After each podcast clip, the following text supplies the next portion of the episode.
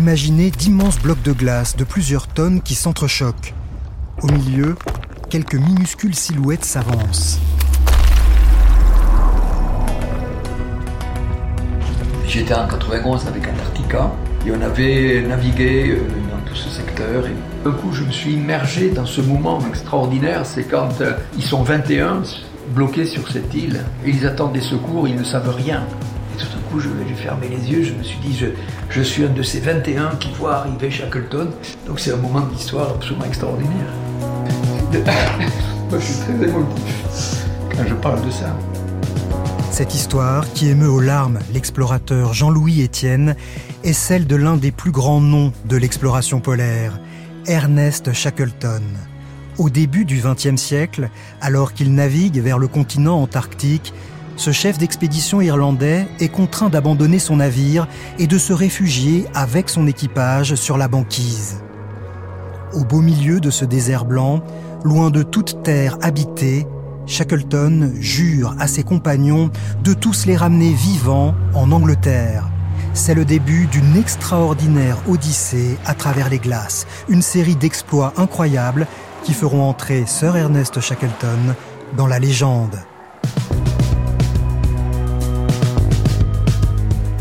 C'est cette histoire vraie de naufragés que je vais vous raconter. Je suis Daniel Fievet, passionné de voyage et d'aventure, et je vous emmène dans le sillage de ceux que la mer a projetés loin de toute civilisation et qui, face à l'impossible, ont réalisé l'impensable.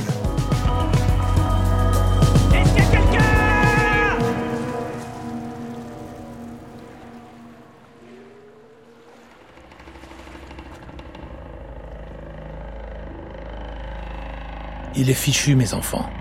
Je crois qu'il est temps de partir. Quand l'ordre est donné d'abandonner le navire pour aller s'installer sur la glace, la plupart des membres de l'équipage ont déjà compris depuis plusieurs jours que leur bateau, l'Endurance, était condamné. Les mâchoires de la banquise se sont refermées sur lui.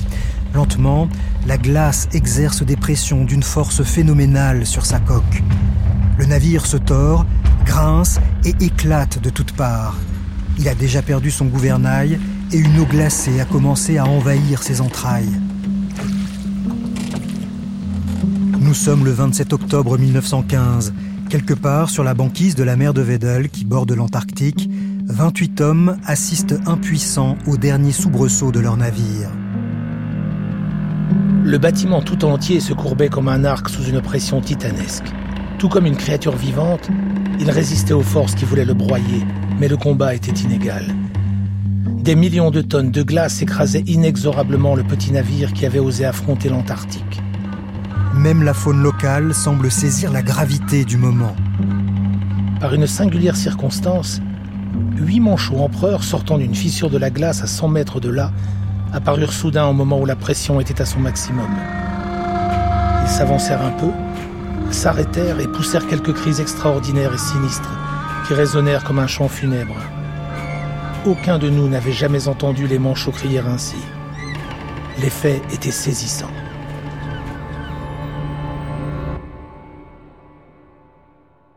Les marins quittent sans regret ce navire qui, après avoir été leur refuge pendant 11 mois, aurait fini par devenir leur tombeau. Ils sont soulagés, pourtant leur situation n'a rien de très enviable. Les voilà naufragés au beau milieu d'une banquise de 2 500 000 km. Sous leurs pieds, une couche de glace de 2 mètres d'épaisseur. Sous la glace, une mer aux profondeurs abyssales. Personne ne connaît leur position exacte, personne ne sait dans quelle détresse ils se trouvent. Ils ont perdu tout contact avec la civilisation.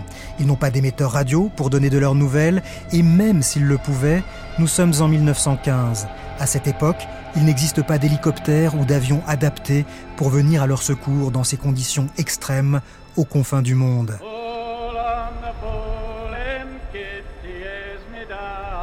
Ces hommes le savent, pour s'en sortir, ils ne peuvent compter que sur eux-mêmes. Mais ils sont loin d'imaginer toutes les souffrances et les épreuves qui les attendent. Pour le moment, le moral est bon. On rit et on chante dans le campement improvisé sur la glace. Un homme parmi eux semble plus soucieux que les autres, Ernest Shackleton, le chef de cette expédition. C'est à lui de trouver le moyen de regagner la civilisation. Il se sent personnellement responsable de la vie de chacun des hommes qu'il a embarqués dans cette aventure. Cet Irlandais de 41 ans n'en est pas à sa première expédition en Antarctique. Sa précédente mission sur le continent blanc lui a même valu d'être anobli par le roi Édouard VII en 1909. En 1895, lors du 6e congrès international de géographie à Londres, on insista sur l'intérêt scientifique des explorations dans l'Antarctique. D'Angleterre, de France, de Belgique, de Suède et de Norvège, des expéditions partirent vers le pôle sud. De grands noms s'inscrivirent alors dans la nomenclature des héros de l'Antarctique. En ce tout début du XXe siècle, plusieurs explorateurs se sont engagés dans une course pour être le premier à atteindre le pôle sud. Robert Falcon Scott. Venant de Melbourne par la mer, le célèbre explorateur anglais espérait être le premier à poser le pied sur le pôle sud. Mais à la même époque, le Norvégien Amundsen entreprenait le même voyage. Roald Amundsen est le premier à y parvenir en 1911. Il reste à Shackleton un autre exploit inédit à accomplir. Il veut être le premier à effectuer la traversée de l'Antarctique de bout en bout. Son plan consiste à accoster sur le continent blanc du côté de la mer de Weddell avec un navire, l'Endurance. Une fois à terre, une équipe de six hommes, accompagnés de traîneaux tirés par 70 chiens, devra traverser tout l'Antarctique en passant par le pôle sud pour arriver 2900 km plus loin sur la côte opposée, au niveau de la mer de Ross, où un deuxième bateau, l'Aurora, les récupérera. Pour recruter son équipage, Shackleton fait paraître cette annonce dans la presse. Cherche homme pour voyage périlleux. Faible salaire, froid rigoureux, long mois de nuit complète, danger permanent, retour incertain. Honneur et reconnaissance en cas de succès. Cette annonce d'une honnêteté et on le verra d'une clairvoyance absolue suscite pas moins de 5000 candidatures. Un équipage motivé, un bateau flambant neuf chargé de deux années de vivres. À l'été 1914, tout est prêt pour larguer les amarres. Ladies and gentlemen, I have been informed that 10 minutes ago Great Britain declared war on Germany. Mais au même moment, la guerre éclate en Europe. Shackleton propose alors d'annuler l'expédition pour se mettre, lui, ses hommes et son bateau, à la disposition du gouvernement. Il reçoit immédiatement une réponse sans ambiguïté de l'amirauté. Proceed. Poursuivez. Les autorités souhaitent le maintien de l'expédition car elle est soutenue et organisée par des sociétés scientifiques et géographiques. C'est ce que précise dans un télégramme le premier lord de l'amirauté de l'époque, un certain Winston Churchill.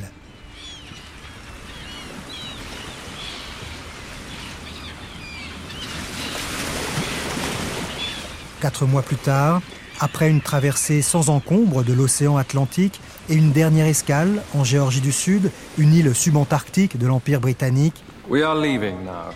le jour du grand départ arrive enfin. And our last message to our country? Personne ne se doute alors que l'équipage de l'Endurance s'apprête à disparaître du monde des humains pendant près de deux ans.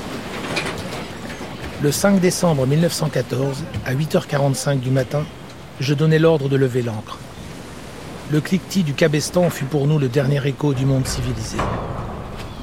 La matinée brumeuse et couverte, avec averses de neige et de grésil, n'empêchait pas les cœurs d'être légers à bord de l'Endurance. Fini les longs jours de préparatifs et d'attente, maintenant commençait l'aventure. Parmi l'équipage, un homme, James Hurley, est chargé de photographier et filmer. Shackleton a en partie financé son expédition en vendant à l'avance les droits du film qui retracera cette aventure. La caméra immortalise l'ambiance particulière qui règne sur le pont. À bord de l'Endurance, ce ne sont pas les hommes les plus nombreux, mais les chiens de traîneau. Pas évident de naviguer avec une meute de 70 huskies, d'autant que les chiens aussi souffrent du mal de mer. Sur les images, on voit le médecin de l'expédition, le docteur Alexandre McLean, administrer les mêmes médicaments contre la nausée aux bêtes et aux hommes. Après seulement quelques jours de navigation, à la surprise de Shackleton et du capitaine Frank Worsley, le bateau croise les premières glaces flottantes. Leur présence est exceptionnelle à ces latitudes en cette saison.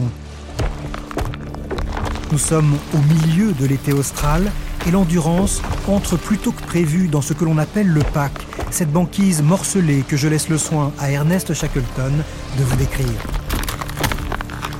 On peut comparer une banquise à un jeu de puzzle gigantesque imaginé par la nature. Les fragments du puzzle flottent d'abord séparément et sans ordre. Puis, ils se rapprochent et se soudent les uns aux autres jusqu'à ne former qu'un seul bloc. Tout l'hiver, le pack dérivant se transforme. La gelée l'augmente, le flottement l'amincit, la pression le plisse. Pour le moment, les pièces du gigantesque puzzle de glace ne se sont pas toutes soudées entre elles. L'endurance se ferait tant bien que mal un passage. Des chenaux s'ouvraient et se fermaient autour de nous avec une dangereuse rapidité. À midi, nous constatâmes que nous n'avions avancé que de 6 miles au sud-est en 24 heures. Moins de 10 km en une journée, la progression à travers le dédale de la banquise est laborieuse. Parfois, pour avancer, les marins doivent lancer à pleine vitesse leur bateau contre la glace. Au premier coup, ils taillaient dans la glace une entaille en forme de V. L'avant s'élevait presque hors de l'eau. Puis le navire glissait en arrière tout en roulant. Ensuite, nous faisions machine arrière de 2 ou 300 mètres. Alors à toute vitesse, le bateau était de nouveau précipité dans le centre du V. Une échancrure se découpait. Au quatrième essai, généralement, la glace cédait. Une ligne noire et sinueuse comme un trait de plume sur un papier blanc apparaissait, plus large, près du bateau, lequel s'y engageait sans attendre. All take a break, everybody. We'll give the bars one more go in five minutes.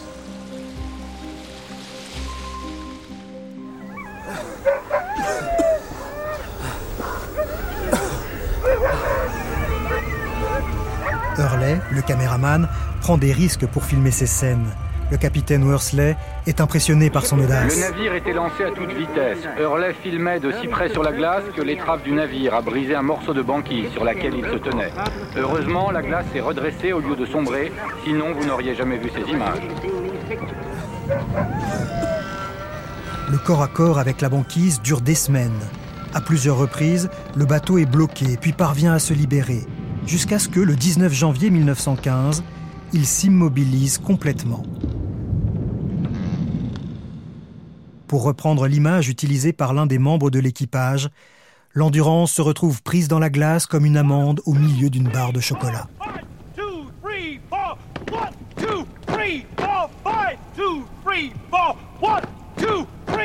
Les hommes ont beau se démener pour casser la glace autour du bateau dès que la moindre faille apparaît, rien n'y fait.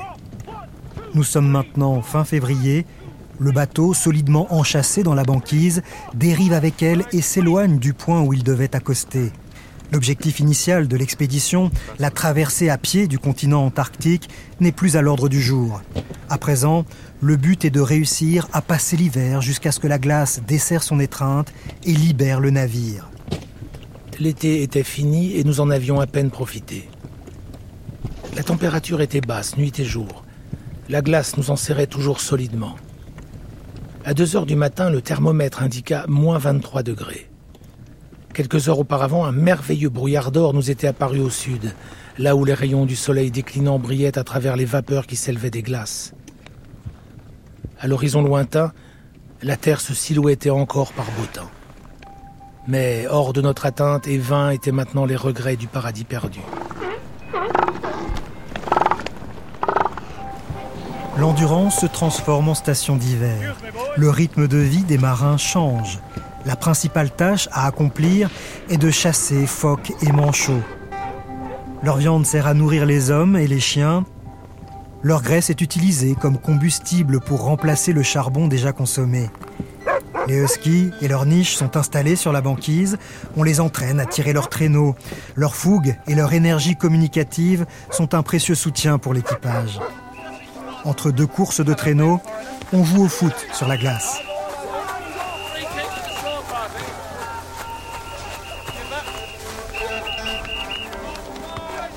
Les scientifiques ont de quoi s'occuper, surtout le météorologue Léonard Hussey et le biologiste Robert Clark. Le géologue James Wordy, lui, doit se contenter d'étudier les cailloux qu'il trouve dans l'estomac des manchots. Et le soir, on se retrouve pour discuter, jouer aux cartes ou chanter accompagné au banjo par le météorologue.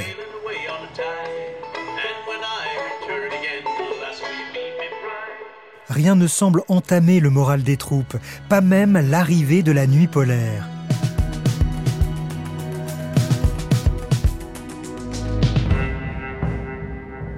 Début mai, le soleil disparaît pour de longs mois. Les températures plongent et atteignent certains jours jusqu'à moins 36 degrés Celsius. Les hommes se calfeutrent dans l'entrepont qu'ils ont aménagé le plus confortablement possible et rebaptisé le Ritz. À l'extérieur, des forces colossales sont à l'œuvre. Un jour, les plaques de glace soulèvent le navire de plus d'un mètre cinquante, puis l'inclinent à 30 degrés, le figeant dans une position instable, comme s'il était sur le point de se coucher sur le flanc. Pendant des mois et des mois, le bateau non prédestiné va faire preuve d'une incroyable endurance et résister aux assauts de la glace. Les forces débordantes de la nature travaillaient. Dans ce monde étrange, nous étions des intrus, tout à fait impuissants. Notre vie était le jouet de forces primitives et brutales qui se moquaient de nos faibles efforts. Déjà, je n'osais presque plus espérer la survie de l'endurance. Shackleton finit par admettre que son bateau est condamné. Nous voilà donc arrivés à ce fameux jour du 27 octobre 1915, où il ordonne l'évacuation du navire ce moment où les 28 hommes de l'équipage se retrouvent seuls, sur la glace, et ne peuvent compter que sur eux-mêmes pour s'en sortir.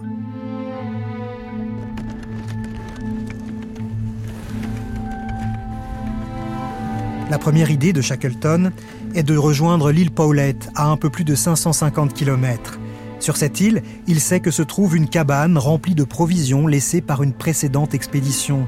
C'est l'endroit le plus proche qui puisse leur offrir un abri et de la nourriture. Pour s'y rendre, ils peuvent compter sur la dérive de la banquise qui tourne globalement sur elle-même dans le sens des aiguilles d'une montre, une montre dont la côte antarctique formerait le bas du cadran. L'île Paulette se trouve à la pointe de la péninsule antarctique. Il devrait finir par passer à proximité. Mais la trajectoire précise de la plaque de glace sur laquelle il se trouve reste assez imprévisible.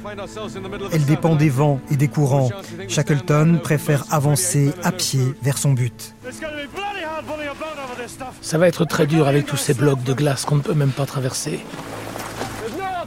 Il n'y a pas d'alternative. Si on reste, on meurt de faim et on devient fou.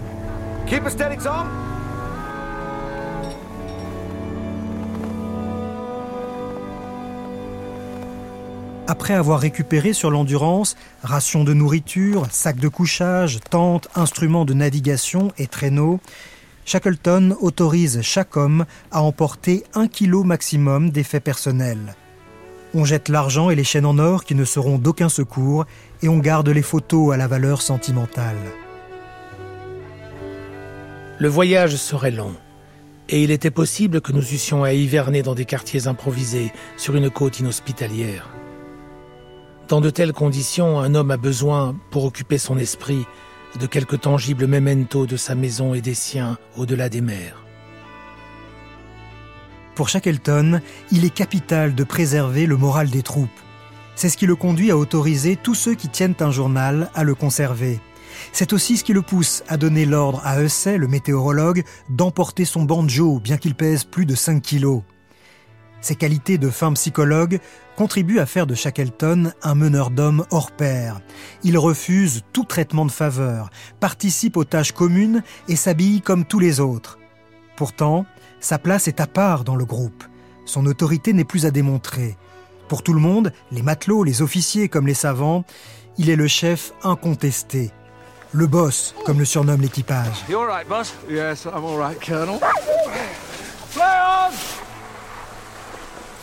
C'est donc sans aucune protestation que toute la troupe s'élance sur la banquise. Il ne faut pas imaginer qu'ils ont devant eux une vaste étendue blanche et plate. Non, c'est un chaos de blocs et de monticules pouvant atteindre la taille d'une maison de deux étages qui s'étend à perte de vue.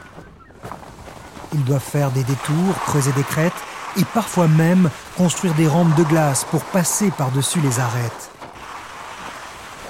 Les chiens et les hommes tirent les traîneaux sur lesquels sont juchés les canaux. Ainsi chargés, les traîneaux ne glissent pas franchement sur la glace, ils la labourent plus exactement. Impossible de continuer comme ça très longtemps. Shackleton se résout à établir un premier campement et à laisser faire la dérive de la banquise.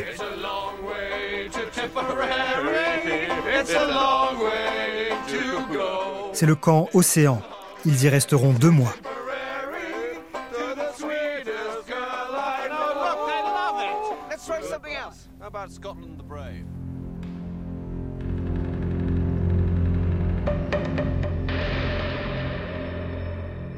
Depuis leur campement improvisé sur la banquise de la mer de Vedel, Shackleton et ses compagnons aperçoivent encore la carcasse de l'endurance prise dans la glace.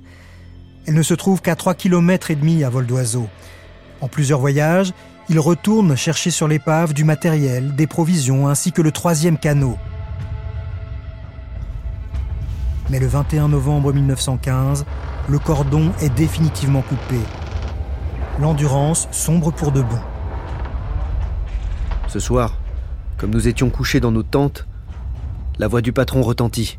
Hey, boys, elle disparaît. Tous debout en une seconde, nous grimpons sur l'observatoire. Notre pauvre bateau subissait les derniers spasmes de l'agonie. L'arrière se souleva d'abord, puis s'enfonça rapidement. Et la glace se referma sur lui pour toujours. C'était une sensation navrante.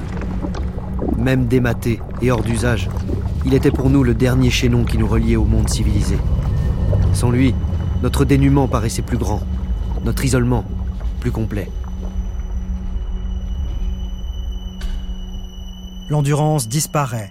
Il faudra attendre plus d'un siècle pour la revoir. Plus d'un siècle après l'épave de l'endurance de l'explorateur Shackleton retrouvée près de l'Antarctique, tout récemment, en mars 2022, une mission d'exploration a annoncé avoir retrouvé l'épave du navire gisant à 3000 mètres de profondeur, pour le plus grand bonheur de l'explorateur polaire Jean-Louis Etienne. Ah, c'est une découverte absolument extraordinaire. C'est une épave qui est là depuis un siècle, qui est en parfait état. On a l'impression qu'elle s'est posée là doucement, alors qu'elle est à 3000 mètres de profondeur. Le bois n'est pas abîmé. On voit très bien que les mâts ont été cassés, sont couchés. On voit des restes de, l'habitacle. On voit la barre, l'arrière, et puis euh, cette marque bien distincte, endurance. Donc elle est euh, en parfait état, et l'épave restera à tout jamais là. C'est très très émouvant. L'épave gît à 3000 mètres de profondeur. Autrement dit, en 1915, sous la fine couche de banquise sur laquelle se trouvent Shackleton et ses hommes, la mer de Vedel est profonde de 3 kilomètres.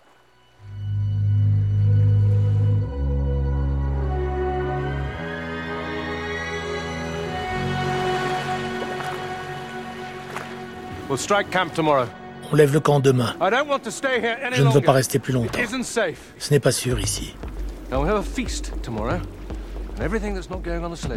Le 23 décembre, un mois après la disparition du bateau, Shackleton décide de lever le camp et de reprendre la marche en direction de l'île Paulette. Une nouvelle fois, les reliefs de la banquise rendent la progression de la caravane des naufragés extrêmement difficile. Mais les hommes semblent garder le moral. Dans son journal, l'un d'eux écrit c'est une vie dure, rude, et des plus réjouissantes que celle de marcher et camper. On ne lave ni soi, ni les assiettes, on ne se déshabille pas, on ne change pas de vêtements, on mange n'importe où, et tout sans la fumée de graisse. On dort presque à même sur la neige, et on travaille autant que le corps en est capable avec le minimum de nourriture. Malgré la bonne volonté de ces hommes, après une semaine de marche éprouvante, ils n'ont avancé que de 18 kilomètres. Une nouvelle fois, Shackleton renonce. Il installe un nouveau camp, le bien nommé camp de la patience. Trois mois et demi d'attente commencent. Voyant venir la pénurie, Shackleton rationne la nourriture. Et pour réduire le nombre de bouches à nourrir, au milieu du mois de janvier 1916, il ordonne d'abattre tous les chiens, sauf deux attelages. Ce fut la plus pénible tâche de tout notre voyage. Et leur perte nous affligea beaucoup.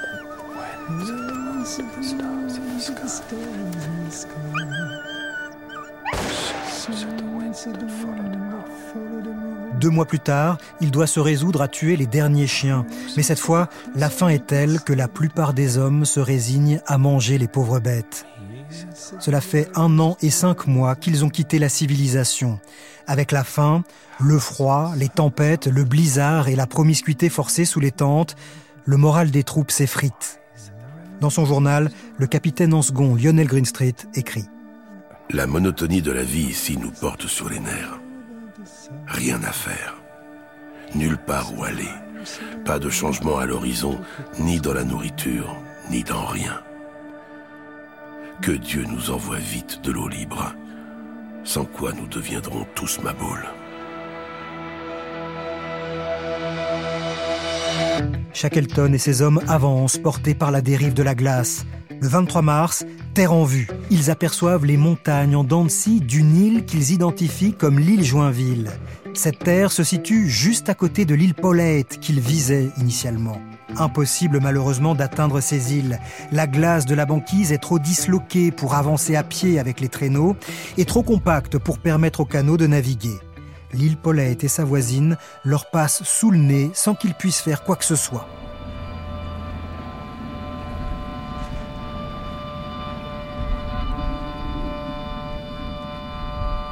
À présent, leur dernier espoir pour regagner la terre ferme est de réussir à atteindre l'île Clarence ou l'île Éléphant, les deux dernières îles les plus au nord de la péninsule antarctique.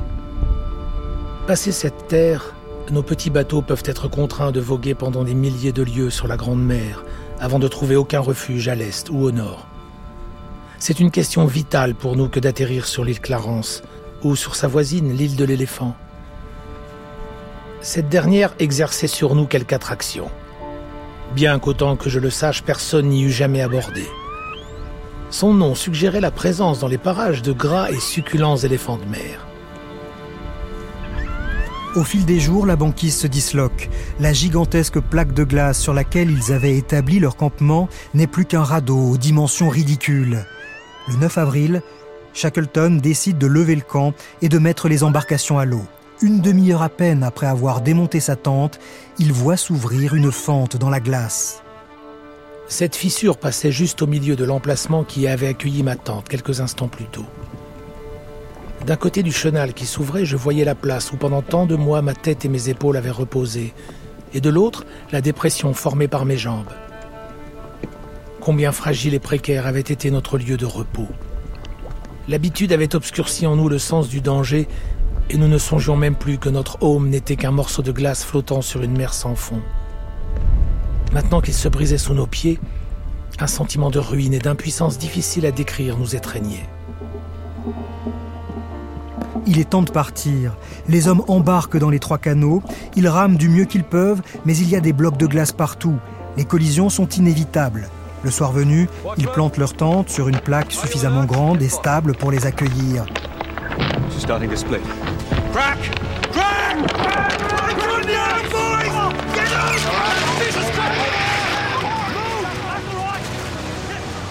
Pendant la nuit, une fissure s'ouvre sous une tente et plonge un homme à la mer. Il est repêché dans son sac de couchage in extremis par Shackleton, qui par chance était sorti de sa tente à ce moment-là. Le danger est omniprésent. Les hommes se méfient aussi des léopards de mer, imposantes bêtes pouvant atteindre 600 kilos et mesurer plus de 4 mètres de long. Plusieurs attaques ont déjà eu lieu, mais jusqu'à présent, ils ont toujours réussi à sortir leur fusil à temps et le prédateur a fini dans leur assiette. Mais les animaux qu'ils redoutent le plus depuis le début, ce sont les orques. Ils entendent leur souffle dans les chenaux alentours. Ils craignent que ces mastodontes des mers renversent leurs canaux ou leurs radeaux de glace en remontant à la surface pour respirer. Ou pire, qu'ils surgissent pour les happer après les avoir confondus avec des phoques. Tant bien que mal, les trois embarcations parviennent à s'extraire du pack et atteignent enfin l'eau libre. Avec un bon vent dans les voiles, nous bondissions sur les vagues comme trois bateaux de vikings en quête d'une Atlantis perdue. Enfin délivrés de la glace, nous naviguions librement. Mais Shackleton et ses hommes n'ont pas fini d'en découdre avec le froid. Ils le comprennent à la nuit tombée. L'écume sautait dans le bateau. et en gelant formaient des amas de glace qu'il fallait briser et jeter pour qu'ils n'alourdissent pas les embarcations. La température était largement sous zéro. Le vent pénétrant nos habits nous glaçait d'une manière presque insupportable. Je doutais que tous les hommes y survécussent. Le 14 avril 1916, après plus de quatre jours sans le moindre répit, les trois frêles embarcations accostent enfin sur l'île de l'éléphant. Personne n'y avait mis le pied avant Shackleton et ses hommes. Encore aujourd'hui, tous les marins qui approchent de cette île ont une pensée pour eux, à l'instar de la navigatrice Isabelle Autissier. Nous poussons une reconnaissance sur le site où hivernèrent les compagnons de Shackleton, un minuscule isthme de cailloux, battu par les vents. Nous avons l'émotion d'imaginer ces 22 hommes serrés dans leurs deux chaloupes renversées, affrontés pendant des mois froids et tempêtes, sans savoir si on allait venir les chercher.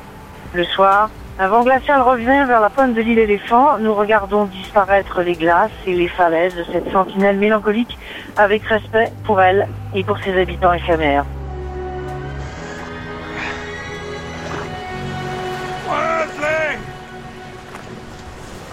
Shackleton et son équipage ont accosté sur une toute petite plage de l'île de l'éléphant, au pied d'une immense falaise, sur une côte exposée à toutes les fureurs de l'Antarctique. Mais pour la première fois depuis 497 jours, ils ont sous les pieds un sol solide et immobile. La terre ferme, enfin. Quelques-uns des hommes marchaient en trébuchant comme s'ils avaient trouvé sur cette plage désolée une provision illimitée d'alcool. Ils riaient bruyamment, en ramassant des poignées de cailloux qu'ils laissaient couler entre leurs doigts, comme font les avares avec leurs trésors.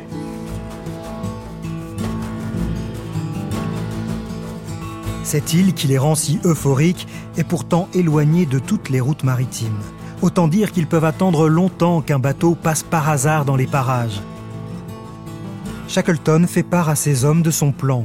Avec une petite équipe, il veut aller chercher du secours en Géorgie du Sud. Cette île dont ils étaient partis il y a maintenant près d'un an et demi se trouve à 1200 km. Pour l'atteindre, il leur faudra affronter l'une des mers les plus tempétueuses du globe, celle des très redoutés 50e hurlants. Bien que le périple s'annonce extrêmement risqué, beaucoup d'hommes sont volontaires pour embarquer avec Shackleton. La perspective de devoir attendre les secours sur la très inhospitalière île de l'éléphant leur fait encore plus horreur. Shackleton ne choisit évidemment pas au hasard son équipe. Il retient Frank Worsley, le capitaine de l'Endurance, remarquable navigateur, il sera indispensable. Thomas Green, son premier lieutenant.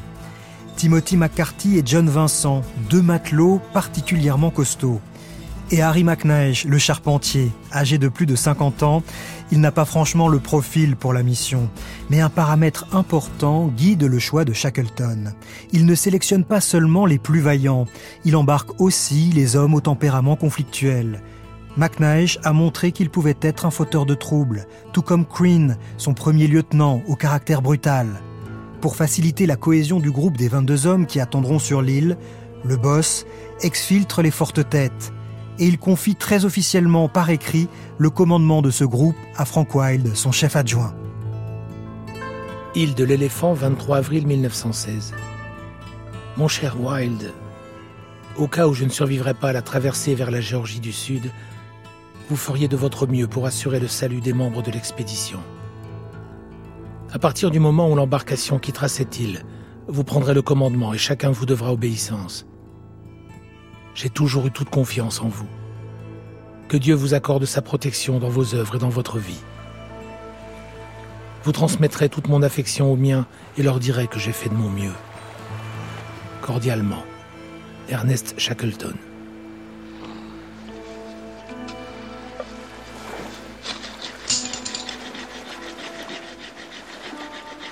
Avant de partir, McNeish, le charpentier, répare et améliore comme il peut l'un des canaux.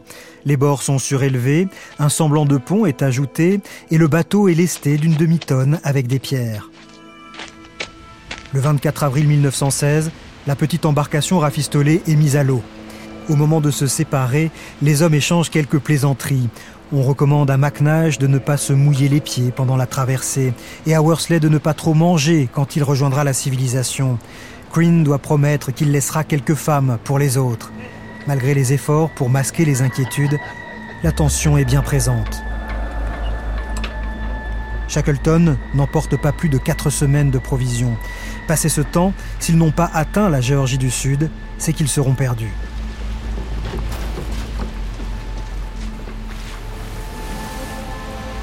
À bord de la petite embarcation, pendant des jours, Shackleton et ses compagnons affrontent une mer déchaînée.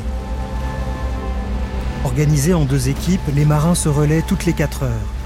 Pendant que trois hommes rampent sous le semblant de pont pour tenter de se reposer, les trois autres naviguent comme ils peuvent. Constamment, il faut écoper et déplacer les pierres qui lestent le bateau pour maintenir son équilibre. Parfois, ils doivent casser à la hache la glace qui s'accumule et alourdit dangereusement l'embarcation. Continuellement trempés par l'écume, le froid nous fit cruellement souffrir pendant tout le voyage.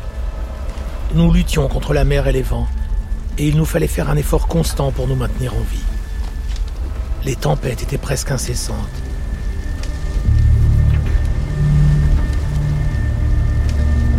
La dixième nuit, les six compagnons sont confrontés à un événement rarissime, le cauchemar des marins les plus aguerris. Shackleton ne réalise pas tout de suite ce qui se passe. À minuit, j'étais au gouvernail. Soudain, vers le sud, m'apparut une ligne claire dans le ciel. J'en prévins les autres. Puis, après un instant, je compris que la clarté en question n'était pas un reflet dans les nuages, mais la crête blanche d'une énorme vague. Après 26 ans de navigation, je connaissais l'océan dans toutes ses humeurs, mais jamais je n'avais rencontré sur ma route une vague aussi gigantesque. Je hurlais, Pour l'amour de Dieu, tenez bon, nous y sommes. Une vague scélérate, c'est le nom que l'on donne à ces murs d'eau qui peuvent se former de façon exceptionnelle en mer rien n'aura été épargné à Shackleton et ses hommes. Après un moment d'incertitude qui leur semble interminable, la vague géante atteint le minuscule canot. Le bateau se souleva et fut projeté dans un chaos d'eau bouillonnante, tourbillonnant comme un bouchon dans l'écume blanche qui se brisait autour de nous, brutalisé, faisant eau de toutes parts. Prenant tous les ustensiles qui nous tombaient sous la main, nous écopions avec l'énergie d'hommes combattant pour leur vie. Après dix minutes d'angoisse, le bateau se stabilise. Chaque fois qu'un calme relatif s'installe, le capitaine Worsley sort ses instruments de navigation et tente d'établir leur position et le cap à suivre. L'île qu'il vise, la Géorgie du Sud, n'est pas grande. S'ils passent à côté, ils seront condamnés à errer dans l'immensité de l'océan Atlantique sans aucune autre planche de salut. Mais les calculs du capitaine s'avèrent exacts. Le 7 mai, les côtes de la Géorgie du Sud sont en vue. Malheureusement, les récifs non signalés sur la carte les empêchent d'approcher. Les six hommes doivent se livrer à des manœuvres périlleuses pour les éviter. Après 16 jours de navigation dantesque, durant lesquels ils se sont vus mourir plusieurs fois, Sir Ernest Shackleton et son équipage accostent le 10 mai 1916, épuisés, les chairs meurtries par l'eau salée et le froid, mais vivants.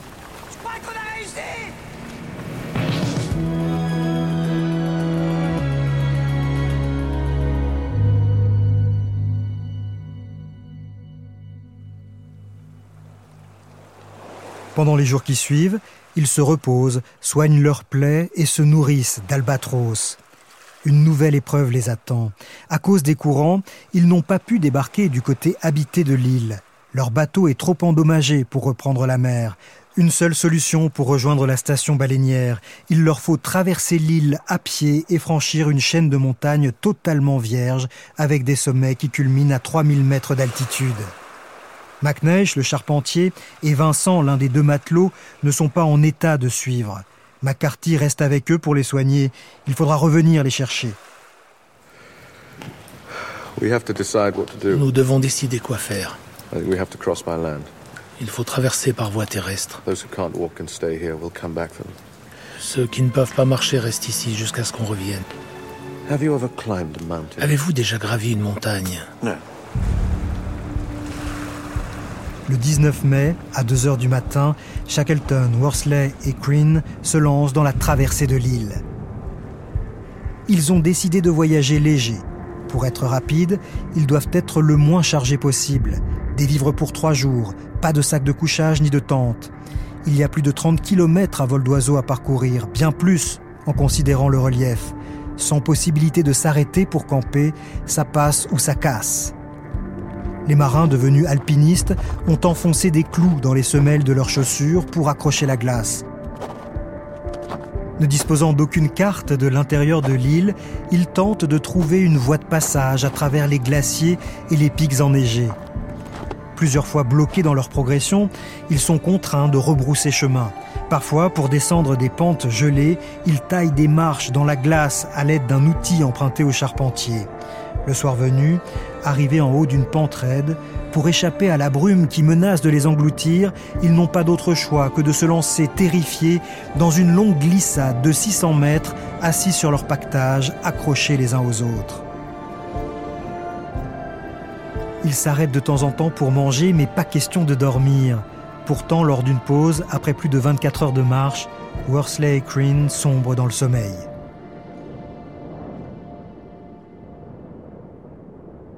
En moins d'une minute, mes deux compagnons dormaient profondément. Si nous nous assoupissions tous, ce serait un désastre, car dans de telles conditions, le sommeil peut très bien se terminer par la mort. Aussi, au bout de cinq minutes, je les rappelais à eux en leur faisant croire qu'ils avaient dormi une demi-heure et donnais l'ordre du départ. Après une trentaine d'heures de marche, au petit matin, Shackleton entend retentir au loin ce qui ressemble à un sifflet. Il demande l'heure à Worsley. Il est 7 heures. C'est bien le sifflet de la station baleinière qui sonne le début de la journée de travail.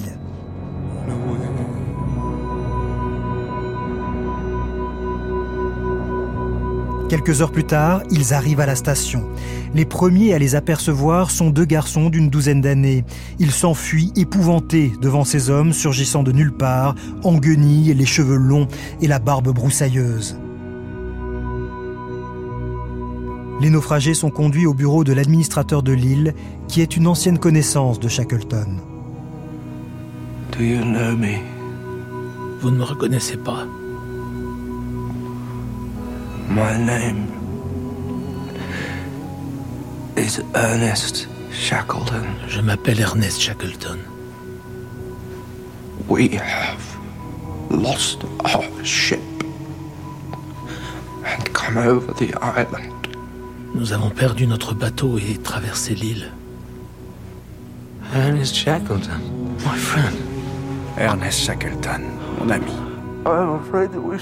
J'ai peur qu'on ne sente pas très bon. C'est une station baleinière. Nous sentons tous pas très bon. Nous avons été absents trop longtemps pour suivre la guerre. Quand a-t-elle fini? La guerre. La guerre, mon ami, n'est pas finie.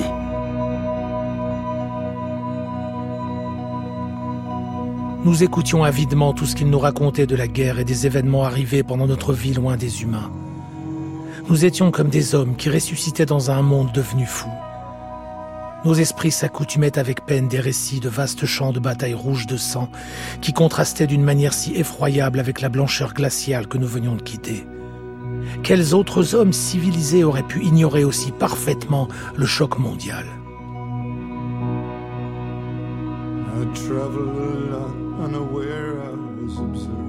Dès le lendemain, un bateau est envoyé pour aller rechercher les trois hommes restés de l'autre côté de l'île. Pour les 22 autres bloqués sur l'île de l'éléphant, le sauvetage va s'avérer beaucoup plus compliqué. À trois reprises, avec différents bateaux, Shackleton tente de regagner l'île où l'attendent ses compagnons, mais les glaces le contraignent à faire demi-tour. Pendant ce temps, sur l'île de l'éléphant, les naufragés patientent dans des conditions extrêmes. Ils se sont construits des abris en pierre avec en guise de toit leur chaloupe à l'envers. Un jour, L'un des hommes a dû être amputé de plusieurs doigts de pied rongés par la gangrène. Face aux épreuves, ils entretiennent l'espoir autant qu'ils peuvent. Mais après quatre mois d'attente, même les plus optimistes commencent à se résigner. Ils en sont à envisager de reprendre la mer lorsqu'au loin, le 30 août 1916, ils aperçoivent un navire.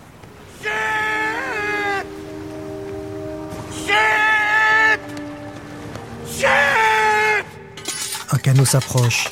Ils reconnaissent la silhouette de Sir Ernest Shackleton. Depuis sa barque, il leur demande si tout le monde se porte bien. Son second, Wilde lui crie en retour Tous bien, tous vivants, boss.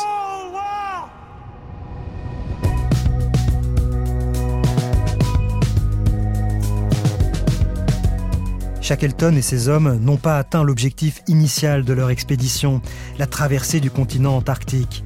Mais ils sont entrés dans la légende de l'exploration polaire en réalisant un exploit plus incroyable encore.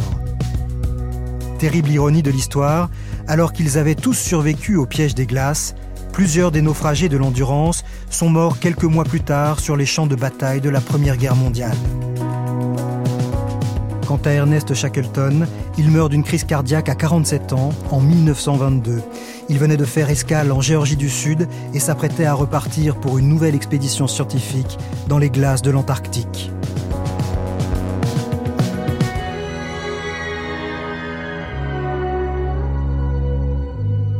Naufragé une histoire vraie est un podcast original de France Inter.